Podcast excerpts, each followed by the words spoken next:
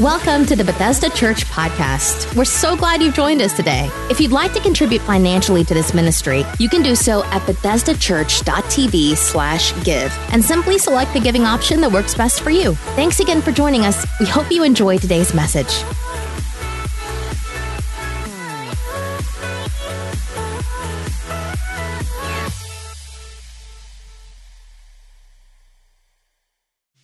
Good morning, Bethesda. How you guys doing this morning?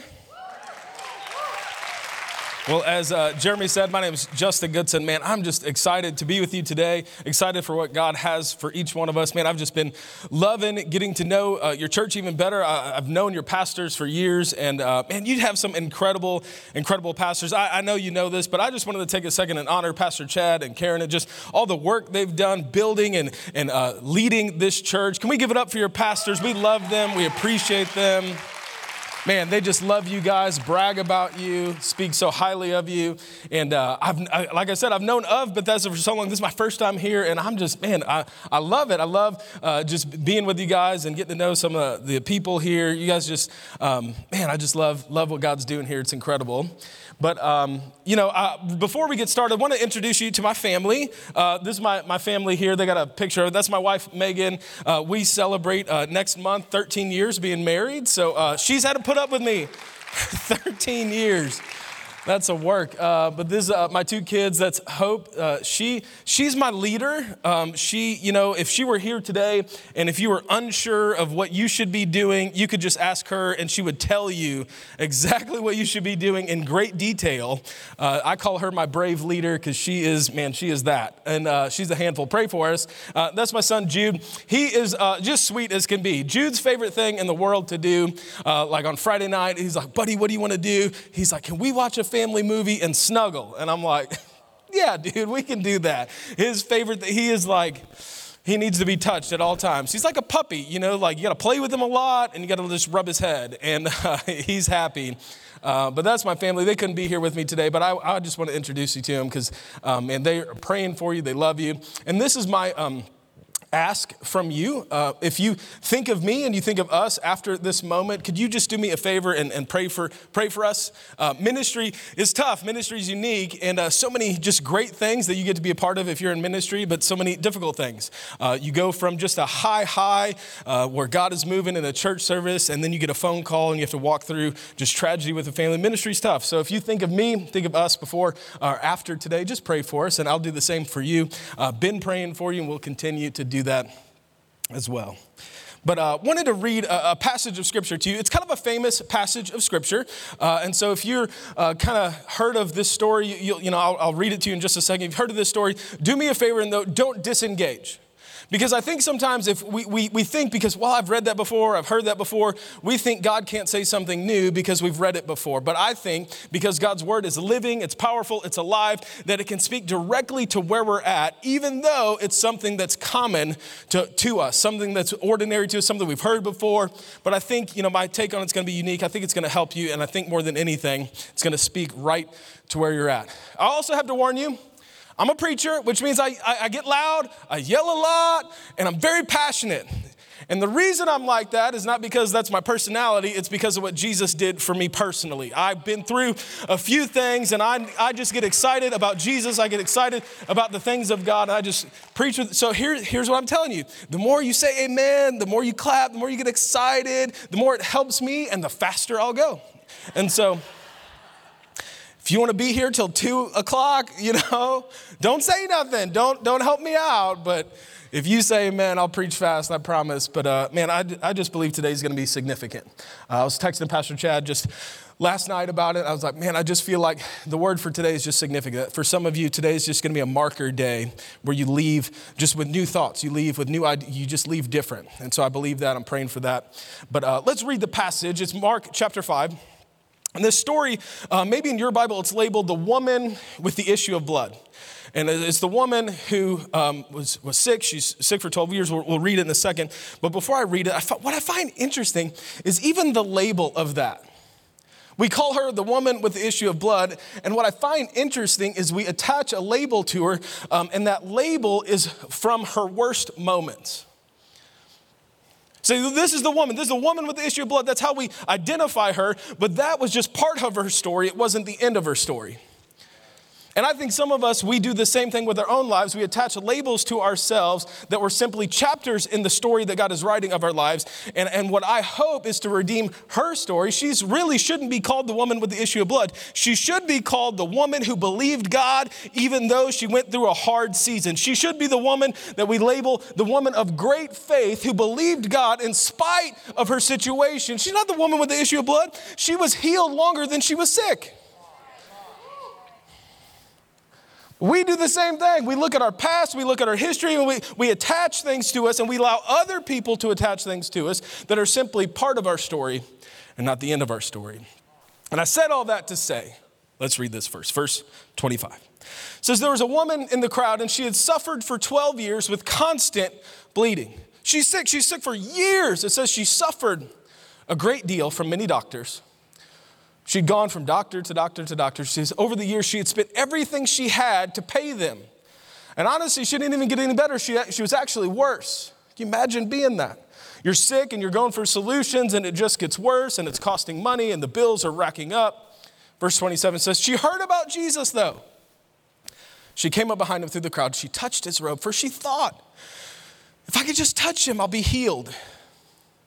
And immediately the bleeding stopped, and she could feel in her body that she had been healed of her terrible condition. Let's pray. You pray with me? Father, we just thank you for today. We thank you for your word, which is alive, it's active, it's powerful. God, it's sharper than any two edged sword, and it speaks directly to where we are. God, I pray that you help each one of us today to not settle where we're at, but may we move forward and may we believe again. In Jesus' name, and everyone said, Amen. Come on, you guys are doing it already. You said amen. I mean, I'm going to speed up. I just, it's going to happen. But, um, you know, it was last January. I was teaching at our church, and uh, the title of my message was Grappling with Grief. And there are some messages that are kind of birthed out of a passage. You, you read it, and God speaks to you, and it's exciting. And there are some messages that are just birthed out of your own personal journey. And for my wife and I, that message on grief was birthed out of our personal journey. Because at the end of 2020, we got a phone call that my father in law was being rushed to the hospital, and we didn't even know he was sick. But uh, what we found out was that um, he had COVID and he ended up in the hospital. And over the next 36 days, it was just this grueling uh, battle. Um, I, I, would say it was probably the hardest season of my wife and I's life uh, that we had gone through because on January 11th in 2021, he tragically passed away.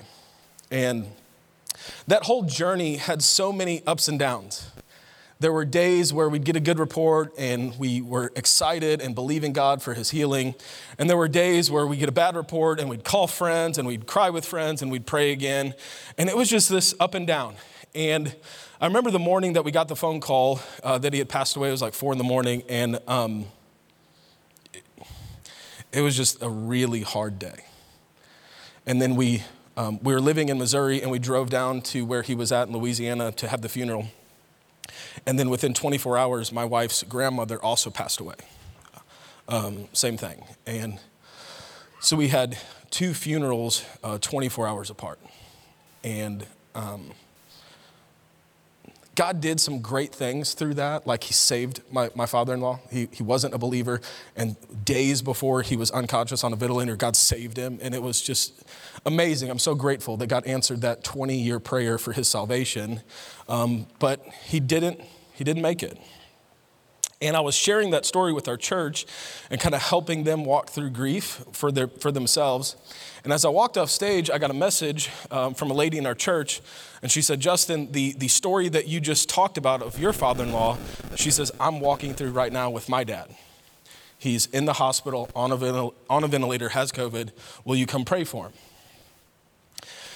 And I would love to say that in that, you know, I was like full of faith and I would love to say that I didn't have doubts. I would love to say, like, I'm the man of God and I just believed God. And, you know, I, I would love to say that, but I'd be lying to you. Because what, what hit me in that moment and what the enemy threw at me was Justin, if it didn't work for you, it won't work for her. And in that moment, I had to decide would my experience determine my theology, or would I believe what the Bible says, regardless of the situation that I walked through? Is, is God good, even though for my story it, it ended differently than I expected? Is God still powerful enough to heal, even though for our story it didn't work out like that? And so, what I did the next day, I walk into this hospital bed and I said, you know what? My experience is not going to determine what I believe. What I believe is determined by God's word, and God's word is sure and trustworthy. And if He says, and if He says, lay hands on the sick and they'll recover, I'm just going to believe again. I'm just going to trust again. I'm going to believe again. I'm going to I'm going to do what I know to do. Because there's this passage this isn't in my notes, but there's this passage in Daniel chapter 3 that my wife lived on when we walked through our tragedy. It's Shadrach, Meshach, and Abednego, if you're familiar with the story. They were, they were told you have to worship this statue, and if you don't worship this statue, we're going to throw you in a furnace and you're going to die. This crazy situation. Like, renounce your faith or die. And they're like, eh, we're not going to do that. And I, the phrase that they said was the phrase that my wife hung on the phrase they said, they're looking at the king, they're like, we're not going to bow down. And they said this they said, Our God can deliver us. We believe he will deliver us. But even if he doesn't, it doesn't change a thing. I love that statement of faith because they said, I know God can. And they took it a step further. They said, We believe God will, but even if He doesn't, it doesn't change a single thing. That I don't, I don't understand God and the way that God does God things. God, God's in charge and I'm not. I'm his servant. He doesn't have to explain what he does to me. That'd be like me explaining what I do to an ant. His thoughts are higher than my thoughts, his ways are higher than my ways. I just trust him. I trust that he's a good father and has good gifts for his children, and I don't understand his ways, but I trust his heart. And so my wife and I, when we walked through this, said, I, I believe God, I know God can heal him. I believe he will heal him, but even if he doesn't, I'm gonna worship. Even if he doesn't do what I desire, he's still worthy of my surrender. See, if God does nothing for you other than save you, he is still worth your unwavering allegiance. And so I walked in that hospital bed, I laid my hands on the guy, I said, God, in your mercy, will you heal this man? I said, God, in your mercy, would you spare this family what my family walked through? God, would you heal this man? And I just left. It wasn't dramatic. He was unconscious. I left. A few months later, I was at the doors of our church, and this older man comes walking up to me. He goes, You probably don't remember me because the last time you saw me, I was unconscious and hooked up to a bunch of machines. But you came to that hospital room and you prayed for me, and I'm standing here today completely and totally healed.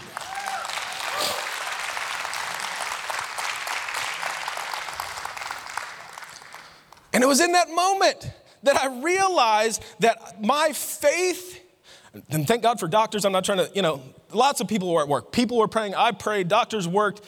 It was in that moment, though, I realized I could have settled for a less than faith than what God had for me. I could have just settled that, well, God, you know, He's sovereign and He gets to do whatever God wants to do. And I could have taken a passive approach to faith, but I decided that I believed God in spite of the tragedy we walked through. Because what I know to be true, what's true with this woman, her faith initiated her miracle. If she would have taken a passive approach, well, if God wants me healed, he'll just come heal me. No, no, no. She went pursuing Jesus. She went after Jesus. She believed Jesus. And if you and I don't take the same approach to faith and life, if we're just hanging back, like if it's God's will, it'll happen, well, we will not receive all that God has for us if we take a passive approach to faith. And so, what I believe today for you, what I believe that the Holy Spirit sent me here to say and to do, is to get you to believe again. Maybe you've been through some hard, hard things, some difficult days, and you have a wounded faith. You have a wavering faith. You have an uncertain faith. It's my prayer today that the Holy Spirit would breathe fresh life into your faith again. And if you allow me, we'll walk through this story and I'll help you get to the place that you can believe again. See, there's a statement that psychologists teach. It's actually really good, but I think we take it too far, and it's this it's that past behavior is the best predictor of future behavior. Now, if you got some dysfunctional people in your life who mistreat you, you should like write that down, maybe set up some boundaries. Like past behavior is the best indicator of future behavior. There's a lot of truth to that when it comes to relationships, when it comes to people. A lot, lot of truth to that. But I think we take it way too far and we say that my past is the best indicator of my future. That my past, just because it happened and it was negative, it means it's gonna happen again. We take it way too far. It's not just about uh, you know, boundaries with people. We take it so far as to say, my past is going to predict my future. And I would say that's the statement of faith of an atheist. Why? Because if your past is going to predict your future, you've ignored the fact that God has uh, unconditional love for you and an unlimited power towards you. That, that to say that my past is the best indicator of my future is to say that God's not involved in my present. See, when you add God to your situation, when you add God to your life, there is absolutely nothing that is impossible. Nothing's impossible if God is involved in your situation. And so just because it's been that way doesn't mean it's going to be that way. And with this woman, we read, again, verse 25, it says, A woman in the crowd had suffered 12 years with constant bleeding. Not only was she sick, she was sick for a long period of time. It wasn't weeks, it, it wasn't months, it was years. Years this woman suffered. And what's unique about her culture and her story is that she would have been what they considered unclean. And unclean meant that she wasn't allowed to be around people that she wasn't allowed to be a, normal member of society. She wasn't allowed to touch people because if she touched people, they would be unclean and they would have to stay outside the camp for X amount of days. And they treated her like she had a plague. They treated her like, you, you can't get near me because I don't want what you have. They weren't very advanced in modern medicine, so they just said, You're sick, go away. There's something wrong with you, I don't want it, go away. And culturally, she would have been isolated she would have been alone. She would have been shunned. If she went in public, she would have had to announce by what she wore and what she said that she was unclean. Like, hey, I'm unclean. You might want to run away. And everyone rejected her, everyone ran from her. No one wanted to be around her. We don't know much about her family history, but if she were married, it meant her husband wasn't allowed to touch her, or he'd be unclean. She had kids, they couldn't touch her or she'd be unclean. If she went through if she had a difficult day, she couldn't feel the embrace of a friend because they would be unclean. She was isolated.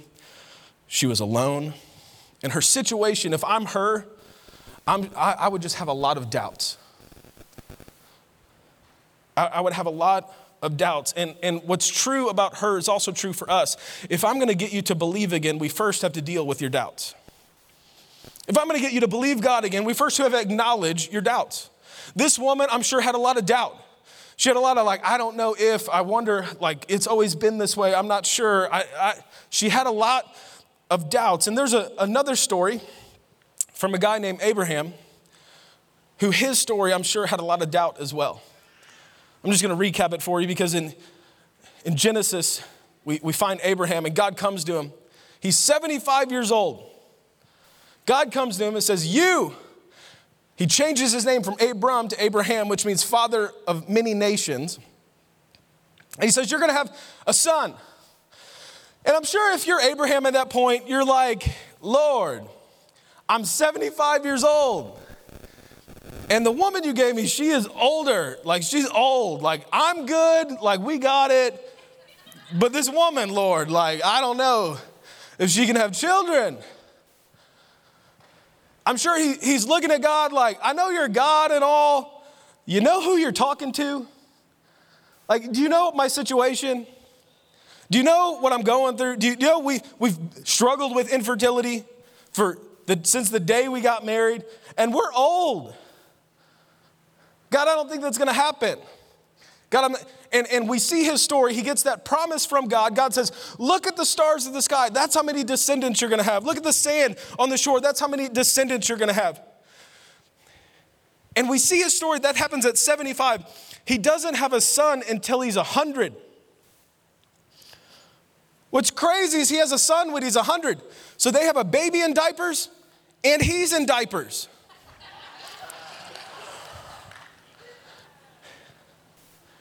A, that, that's a miracle. He's 100 years old, has a baby.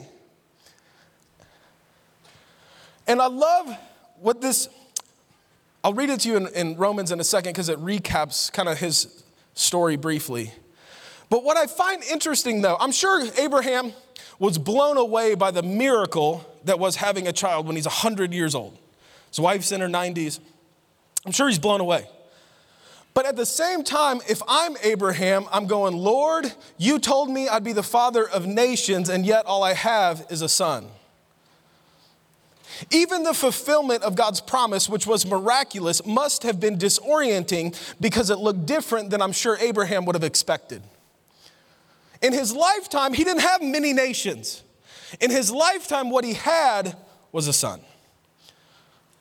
Even the fulfillment of the promise would have been just shaky to his faith. Like, God, I thought you said nations. All I have is a son.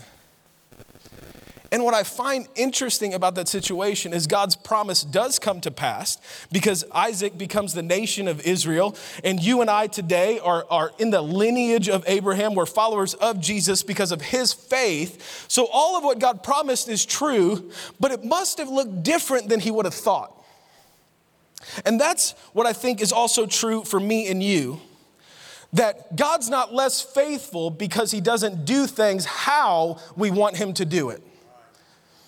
God's promises to you aren't, aren't less true because we don't di- get to dictate how God does what God does. The promises of God, uh, scripture would say, are yes and amen, but how those promises come to pass, we don't get to determine. See, you might feel like God promised that you'd have a family. Maybe how God answers that promise is through adoption, through fostering. See, that promise that you feel like God gave you is still true, even though it comes to pass differently than what you thought. So you might be believing God for a better job and a higher promotion, but maybe you're going to lose the job you have now first. Maybe you're believing that your kids are going to serve God. Maybe they're going to walk away from their faith for a little bit first. I don't know what you're believing for, but what I'm saying is God is faithful to his plan, not our wishes. We don't get to tell God how he does his will for our lives. And here's, here's the struggle. This is going to sting a little bit, but eh, it's my spiritual gift. For many people, our faith in God is as deep as the outcome we desire. And when the outcome is differently than we desire, many people, it derails their faith. And what I'm saying, we don't put our faith in a good outcome, we put our faith in a good God. Then God redeems, restores, and works in our story as long as we stay in His hand. He does work all things together for the good of those who love Him and who are called according to His purpose. He is, uh, you can count on His word coming to pass, even though it might be different than what you thought. What I realized when we walked through our journey is that God is God and I am not. God is not a genie that I get to command. I'm his servant that does what he says. Here's the second thing with this story, though. We continue. Mark 26, 526. So she had suffered a great deal from many doctors and over the years, she had spent everything she had to pay them. She had gotten no better. In fact, she had gotten much worse. And I'm sure if you're this woman, you're struggling with disappointment continually. Because I, imagine if you're her, you, you, you hear about a new doctor and you're like, maybe they have the answer for my condition. Maybe she hears about a specialist in another town and she goes to the specialist only to be let down again. Maybe she goes to the naturopath and they change her diet and they put her on a bunch of supplements and it's a different path. And she's thinking, maybe this will produce my healing, only to be let down again. Time after time after time. She hopes, she believes, and she's let down. And I'm sure if you're her, you're just struggling. I'm sure her faith is wounded. I'm sure her belief is struggling. If, if you're her, she probably doesn't have a, lot, have a lot of hope that this is ever going to get any better. And you might be there today. I don't know your story, I don't know your situation specifically. I do know God knows. And if that's where you're at today, I have some help for you in a minute. But we have to acknowledge that before I can get you to believe again, we have to deal with your disappointment. That you're just disappointed. You thought it was going to work out a certain way, and it just didn't.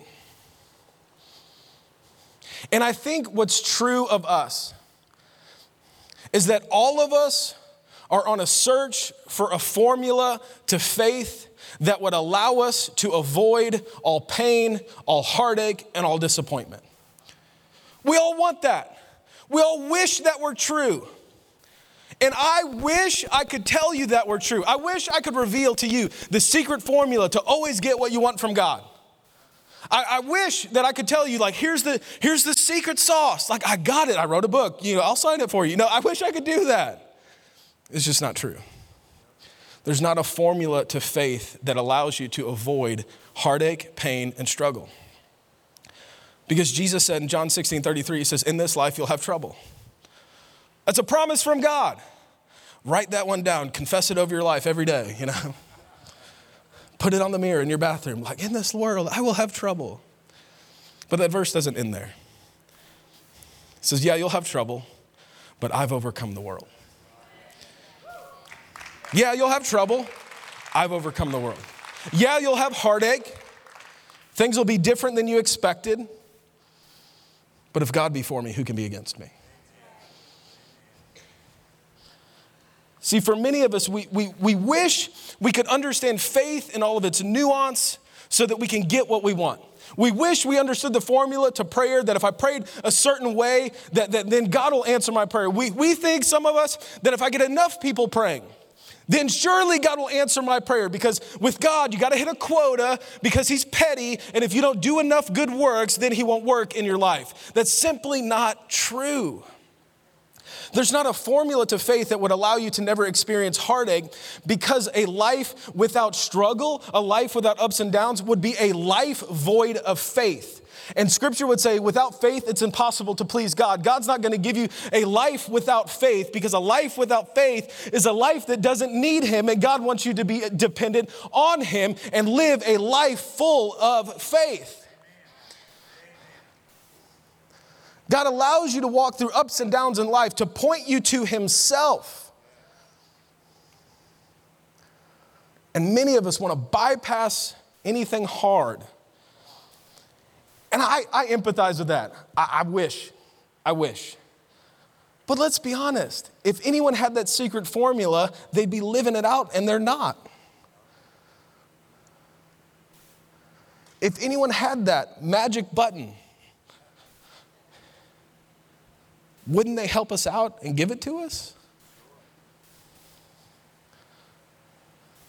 But the life that God asks you to live is a life that's dependent on Him, a life that trusts Him, a life that surrenders to Him, a life that says, God, I know you can, God, I believe you will, but even if you don't, because what I know to be true is that one day he will right every wrong. One day he will return and he will establish a new heaven and a new earth. And one day he will wipe away every tear from our eyes. And one day he will right the, the, what has sin has broken and destroyed. And one day Satan will be cast into the burning fire furnace. And one day all of, all of that heartache will be swallowed up. And we can say, Oh, death, where is your sting? Oh, death, where is your victory? It's been swallowed up in eternity, and you and I will get to rule and reign with Jesus, and all of that pain will be washed away.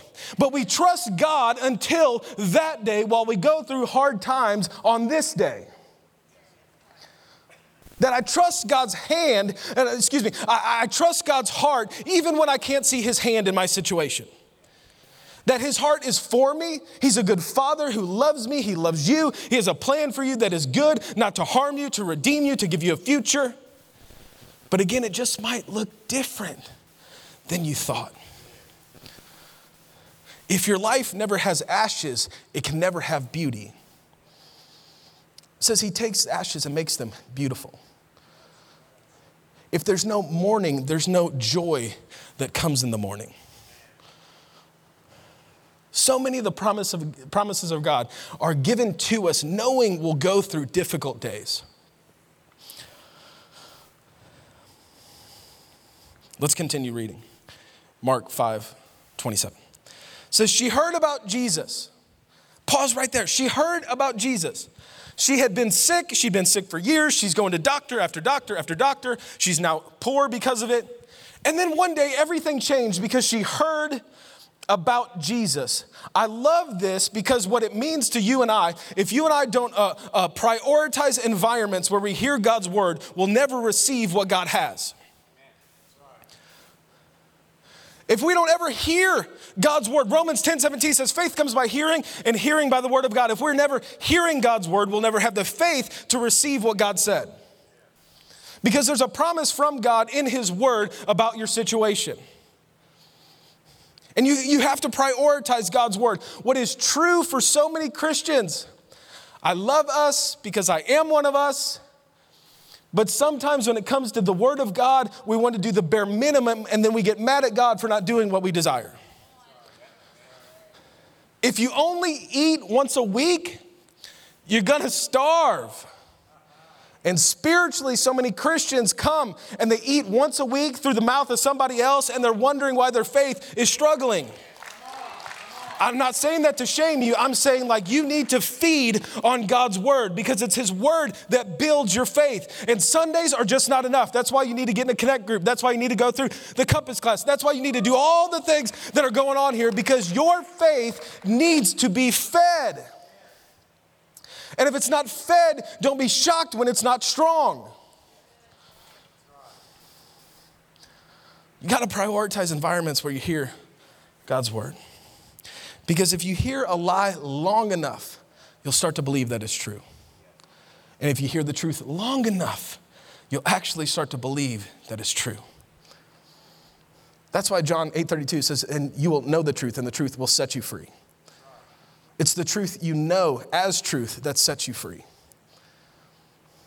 And if you never hear it, you'll never receive it. Let's continue. So, this story of this woman is in all three of what, what they call the synoptic gospels. This is Matthew, Mark, and Luke. Matthew, Mark, and Luke kind of tell the same story of Jesus in their own kind of unique way. But Luke, uh, I love the, the passage in Luke who tells this story because he adds a detail to it that's not in the other ones.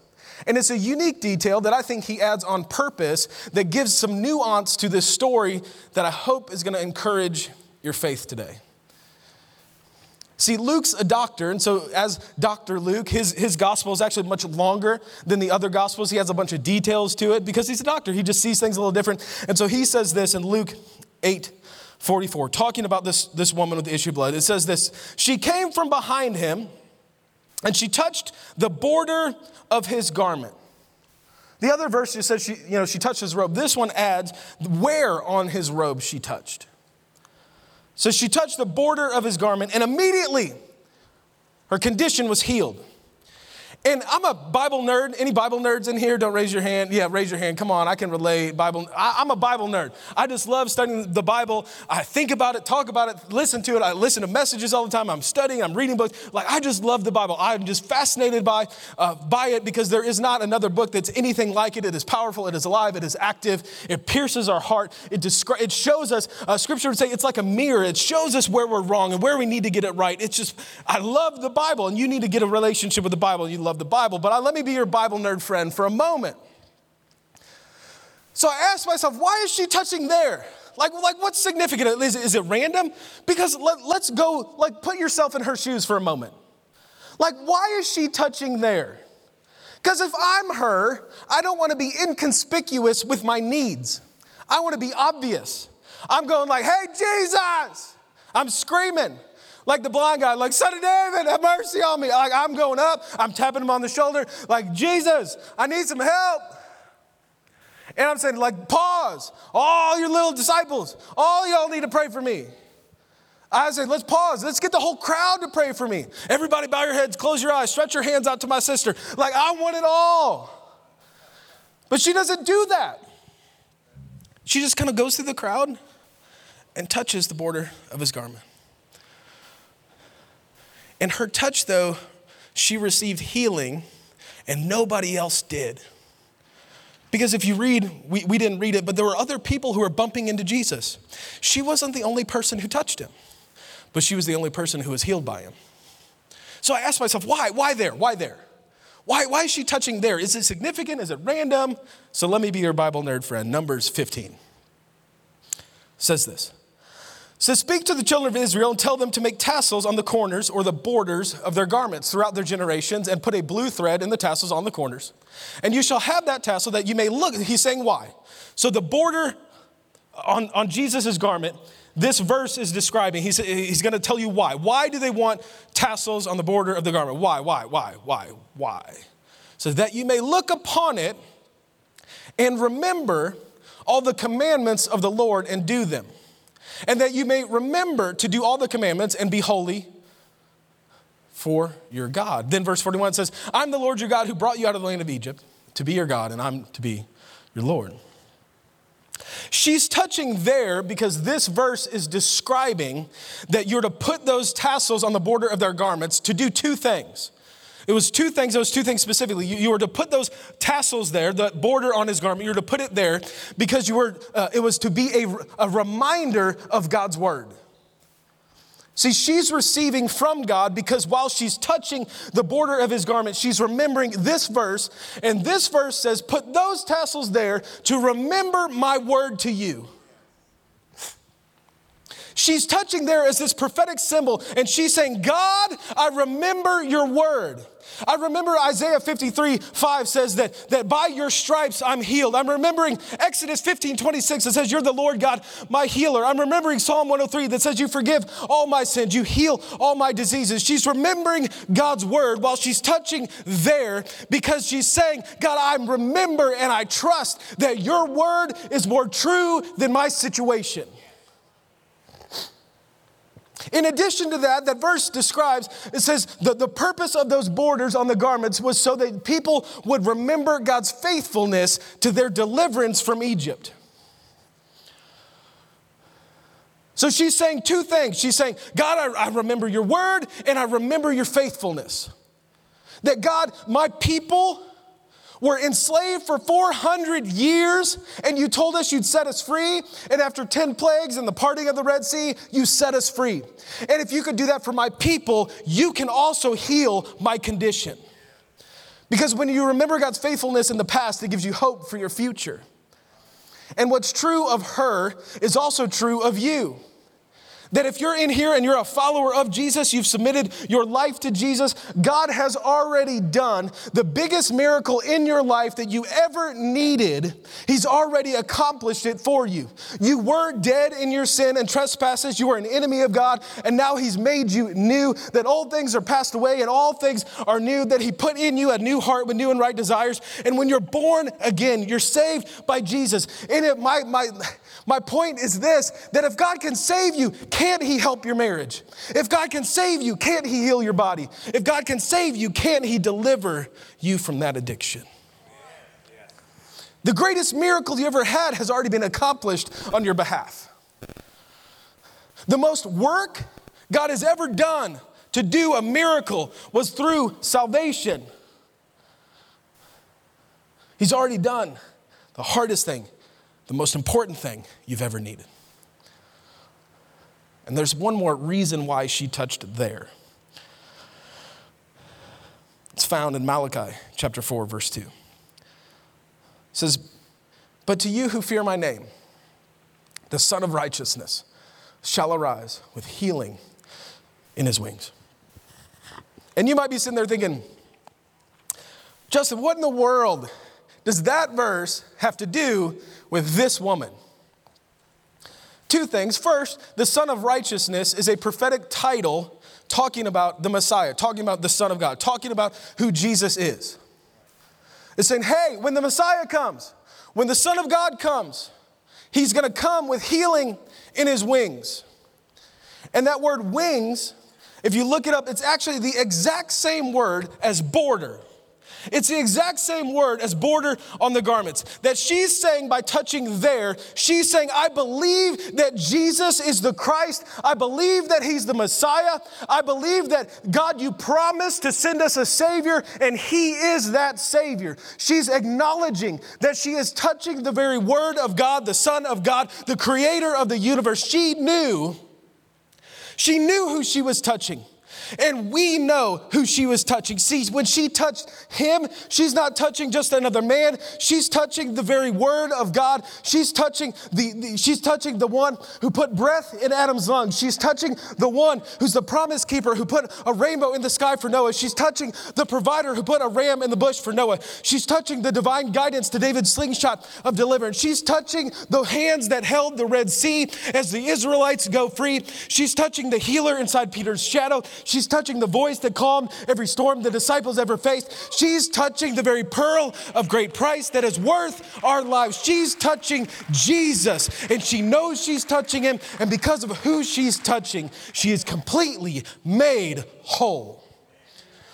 I just think you should pause for just a second and worship God for what He's done because when you touch Him, you're made new. Sorry, my voice is all straggly because I've been screaming a lot. I'm excited about this because she, she's communicating. God, I know your word. I trust your word. God, I know your faithfulness. You've been faithful. And God, I believe that Jesus has the answer to my situation. It's not random she touched there. She's communicating a ton of faith with a simple touch. Why did she receive her healing? Because she was full of faith. That's Mark chapter 5. I got one more verse for you, and we'll be done. You guys have been very yelly, and I'm almost done. Thank you for all your amens. One more verse, Mark chapter 6, says this. So this woman's Mark chapter 5, one chapter later. says, Whenever he entered into the villages, the cities, or the country, they laid sick people in the marketplace. And they begged him that they might just touch the hem of his garment. And as many as touched him were made well. What am I saying with that? I'm saying what one woman did one chapter earlier was uncommon. It had never been done before, it was unheard of, it was impossible. And in just one chapter, because of one woman's faith, now what was uncommon, what was impossible, now everybody is doing it. What was impossible and unheard of, now an entire city is receiving because her faith paved the way for other people to receive from God what they needed in, in their own lives. A whole city is healed because a woman decided, I'm not gonna allow my doubt, I'm not gonna allow my disappointment, I'm not gonna allow my experience to keep me from believing again. And what I'm telling you, Bethesda Church, today is there is your fight of faith is more important than you think. It's not just about you. It's not just about you receiving from God what God has promised. It's also about your children who will watch their parents live a life of faith. It's also about your neighbors who are going to watch their friends live a life of faith. It's also about the people who will come after you that when you pave the way by faith for, you open the door to their miracle. And I'm saying to you, don't give up. Fight the good fight of faith, not just for you but for all those who will come after you. Your fight of faith is more important than you might know. Because there's a whole bunch of people who need you to win your fight. So don't give up. Don't lose heart. Don't look at your past and say it's always going to be this way. Fight. Fight. Believe. Trust again. For some of you, I just believe this from the Lord just right now that some of you, there are dreams that you've had that you've just let go of. You say, There's no way God's going to have me do that. There's no way God's going to open that door. There's no way that that's going to happen. I feel the Holy Spirit just saying, Believe again. Believe again. Trust again. It's because when you step out of the boat that you see the miraculous. Let me pray for you. I'm going to talk to you for just a second and we'll close. Father, thank you for today. Thank you for this people. God, I see this room full of people and I'm just I just acknowledge that there's some needs in this room. And I also acknowledge that there are people that will come after them that they're connected to that need them to fight their fight, to win their battle to trust God, to believe God. And Father, I just pray that Holy Spirit, you would awaken us, that we would all believe again. That we wouldn't give up, that we wouldn't grow weary in well doing, for in due season, knowing we'll reap a harvest if we don't give up. Help us not give up, help us to fight. With your heads bowed, with your eyes closed, I just want to talk to you real quick you know, I was talking about Jesus and who he is, what he's done. And you might be in here today and you're not in a relationship with Jesus. But today, man, today's your day. Don't, don't withhold your life for another second. If you're in here today and you've not surrendered your life to Jesus, today's your day. Make that decision. Choose Jesus today. There's not a better decision than you can make than to surrender your life to Jesus. Put Him in charge of your life, and you'll be shocked what He does. If that's you today and you want to make a decision to follow Jesus, it's super simple. It's just two things. Do you believe that He's the Son of God who died for your sins? Do you believe that He was crucified, killed, and raised back to life? Do you believe that? And then, second, are you willing to turn from sin and turn to Him and surrender your life, your future, and your past to Him? If that's you and you're saying, Just I'm choosing to follow Jesus today, I'm not going to embarrass you, I'm not going to point you out. I just want you to lift your hand. If that's you this morning, you're saying, I'm choosing to follow Jesus, lift up your hand so I can see it so we can pray. I see you. Is there anybody else? Is there anybody else? Lift up your hand. Come on. Come on. Anybody else? Anybody else? Anybody else? Anybody else? Come on. I see you. Come on. Best decision you'll ever make. I'm just going to pray for you then talk to you for just one more second, and we'll be done today. God, I just thank you for those who chose to follow you. God, I pray that they would walk out their salvation from this moment forward. We come against the enemy who would try to steal the word from their heart. God, we pray that the word that was sown today would bear fruit and that fruit would remain. In Jesus' name. Last group of people, I'm gonna have our prayer teams come up and staff if, if you need prayer. For some of you, I would say this if this message applied to you, if you're like, man, you read my mail, that's exactly where I'm at. I'm struggling to believe God again. I'm struggling to trust again. I, I just, I have a wounded faith, a weak faith, a struggling faith, and I just need someone to pray for me. For some of you, maybe today is literally the day that you receive your healing, your answer, your deliverance. Maybe today is that day. Like this woman, maybe today is your day. But maybe today is just a step forward.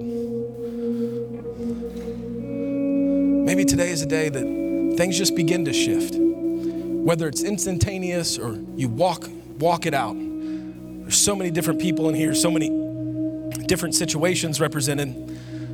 But we just want to pray for you. So I'm going to close. I'm going to pray one more time, and then as as the, we go back into worship, just respond. Let us pray with you, believing today is the day that things begin to change. Amen. Father, we love you. God, thank you for the opportunity to communicate your word to your people. God, I pray that the seed sown today would bear much fruit, that faith would be ignited, miracles would happen, and a ton of people would find the freedom that they need. In Jesus' name, amen. Let's worship. Thanks for listening to this week's message from Bethesda Church. We hope you'll stay connected by following us online. You can find us on Facebook, Twitter, Instagram, and our website, BethesdaChurch.tv. Thank you for joining us and have a great day.